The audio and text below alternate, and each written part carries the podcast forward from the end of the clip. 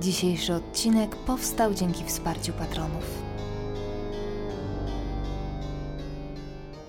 Cześć, to 85. odcinek bardzo brzydkiego podcastu i dzisiaj chciałabym uraczyć Was jedną z najbardziej szalonych i upiornych do szpiku kości, rzecz jasna, historii miłosnych, które kiedykolwiek słyszałam. E, to nie będzie odcinek delikatny i ładnie uczesany, więc jeżeli jesteś osobą wrażliwą na tematy związane ze śmiercią, to zapraszam Cię do odsłuchania innych odcinków bardzo brzydkiego podcastu, tych bez BSH na końcu tytułu. A teraz, drodzy Państwo, skoczmy na główkę w pewną niesamowicie mroczną sprawę kryminalną, która jednak nosi znamiona takich moich ulubionych case'ów, czyli tych, które nie są do końca pozbawione elementów um, wykraczających poza takie zwykłe ludzkie okrucieństwo, jakim charakteryzuje się większość zbrodni. Um, w zasadzie teraz sobie myślę, że cała okropność dzisiejszej historii, a jest jej w niej sporo, um, kompletnie nie wynika z okrucieństwa, z jakiejś chęci zemsty, głodu krwi, a z wielkiej, obłąkanej miłości którą nie była w stanie powstrzymać nawet śmierć. Dzisiaj przyjrzymy się sprawie Karla Tanslera i powiem Wam szczerze, że to moje ukochane sprawy kryminalne, te e, najulubieńsze z ulubieńszych, zwykle należą do okresu XIX i początku XX wieku i to właśnie w tamtym momencie rozpoczyna się akcja dzisiejszej historii, więc dosłownie przebieram nóżkami, żeby Wam ją przybliżyć. Zatem co? Do dzieła! Karl Tanzler, który jest bohaterem dzisiejszej historii, urodził się pod koniec XIX wieku w Dreźnie i pasjonowała go medycyna, dlatego pragnąc realizować swoje pasje, rozpoczął studia medyczne, po których emigrował do Australii. Tam e, zastała go pierwsza wojna światowa, niestety trafił do obozu dla internowanych. No i później, kiedy ta sytuacja polityczna nieco się uspokoiła, to został deportowany do Holandii gdzie założył rodzinę. Miał żonę, dwie córki, ale w zasadzie w moim słuchowisku na ten temat to jest jedyna wzmianka e, o nich, dlatego że w 1926 roku Karl wyemigrował do Stanów i podjął tam pracę w Marine Hospital Service w Key West na Florydzie w zawodzie technologa radiologii. I to właśnie w tamtym miejscu pewnego dnia na wizycie kontrolnej pojawia się młodziutka, przepiękna kubanka o imieniu Maria Elena Milagro de Hoyos, I można byłoby użyć określenia, że kobieta wpadła Karlowi w oko, ale zdecydowanie e, odebrałabym tej scenie ładunku emocjonalnego. Powiem więcej, to nie była nawet miłość od pierwszego wejrzenia, a przynajmniej nie taka, jaką znamy my wszyscy, bo Karl momentalnie wpadł w coś na kształt obsesji. Z miejsca uznał, że Maria Elena jest bohaterką jego snów, które miewał w przeszłości, a zatem jest mu pisana.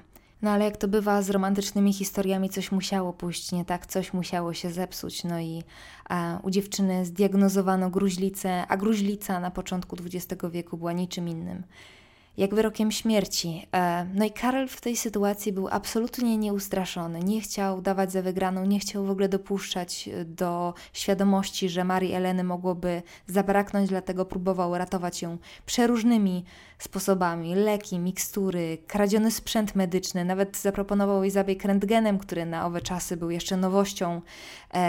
No, generalnie robił wszystko, żeby zatrzymać ukochaną przy życiu. Powiedziałam ukochaną, ale w gwoli ścisłości relacja była absolutnie jednostronna. Karl był sporo starszy od pacjentki, ona raczej miała głowę zajętą faktem, że jej zdrowie pogarsza się coraz mocniej. Oczywiście była za te usługi ogromnie wdzięczna mężczyźnie, czym zresztą zjednał sobie jej sympatię, ale myślę, że nie działo się tam jednak nic więcej aż do momentu, gdy 25 października 1931 roku Maria Elena umiera w wieku zaledwie 21 lat.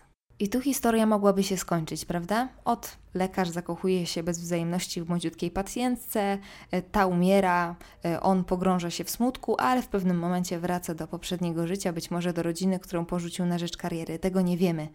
Nie dowiemy się dlatego, że to wszystko, co teraz powiedziałam, jest tylko wstępikiem do makabrycznej historii, która, mam nadzieję, jeszcze długo będzie do Was wracać w najmniej oczekiwanym momencie.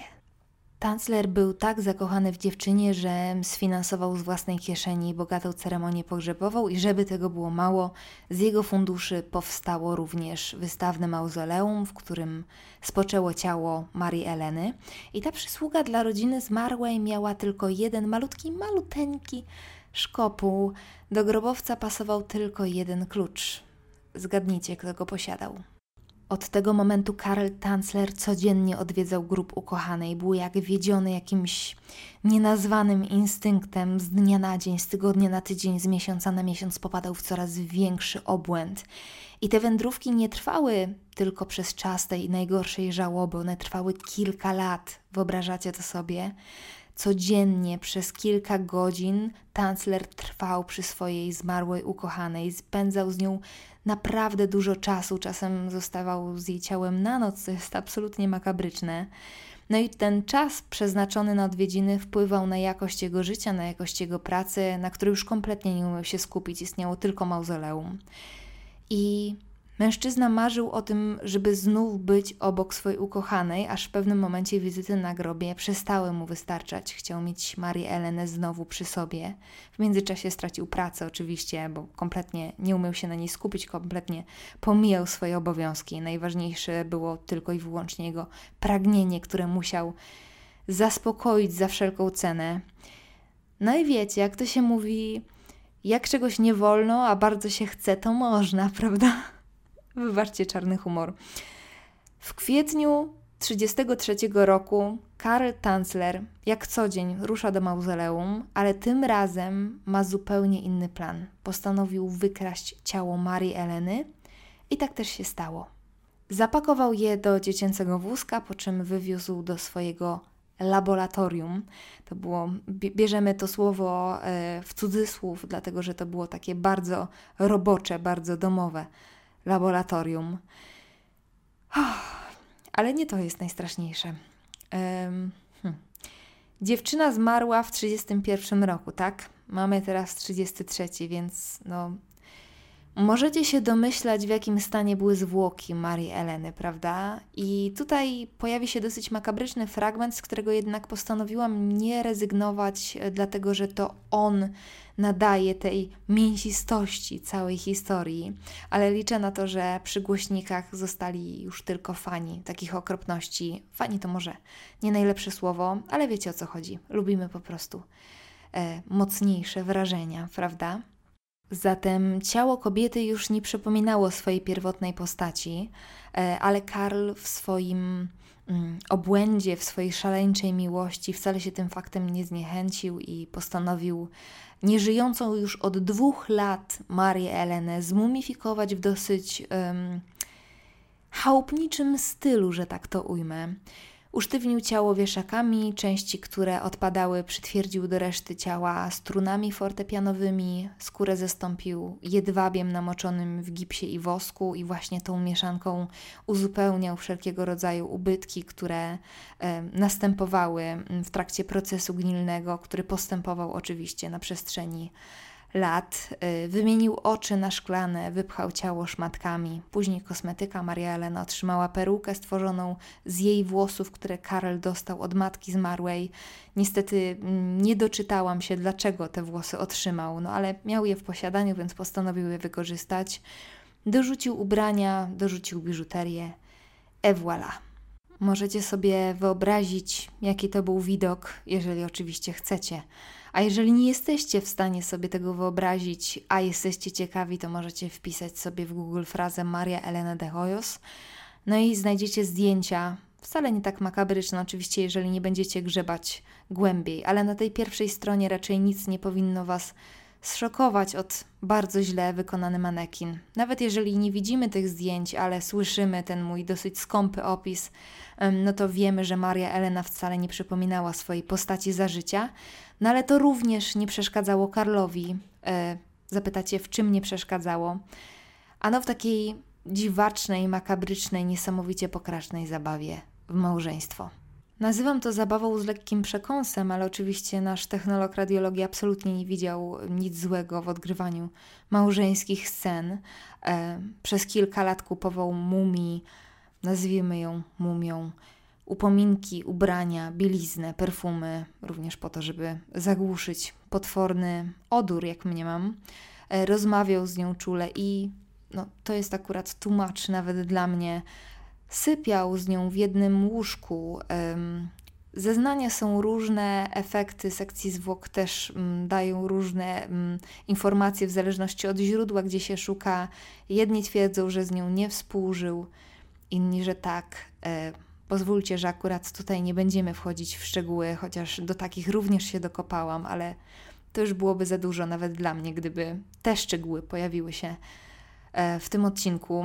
Mm, oczywiście, jak nie trudno się domyślić, stan rozkładu cały czas postępował, więc mężczyzna z niezwykłym pietyzmem dokonywał kolejnych, że tak to ujmę, poprawek, uzupełniał ubytki, mm, odtwarzał kolejne partie ciała, wzmacniał to, co natura czyniła coraz mniej ludzkim.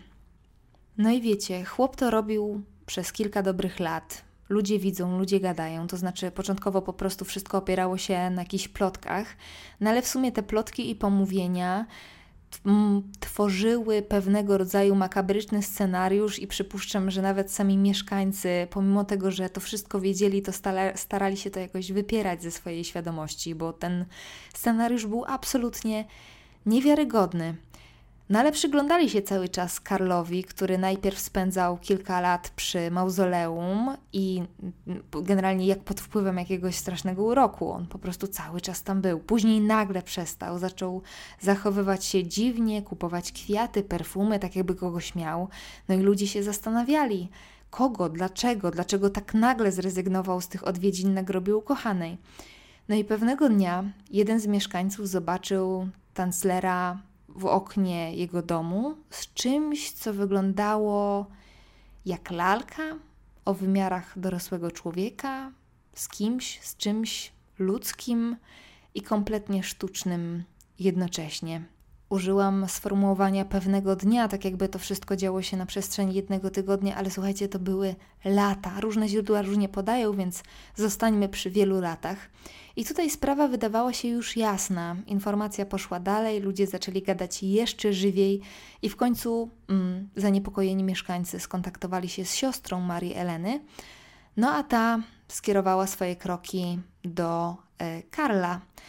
I znalazłam informację, że kobieta nie uprzedziła mm, pana doktora i w pewnym sensie nakryła go na gorącym uczynku.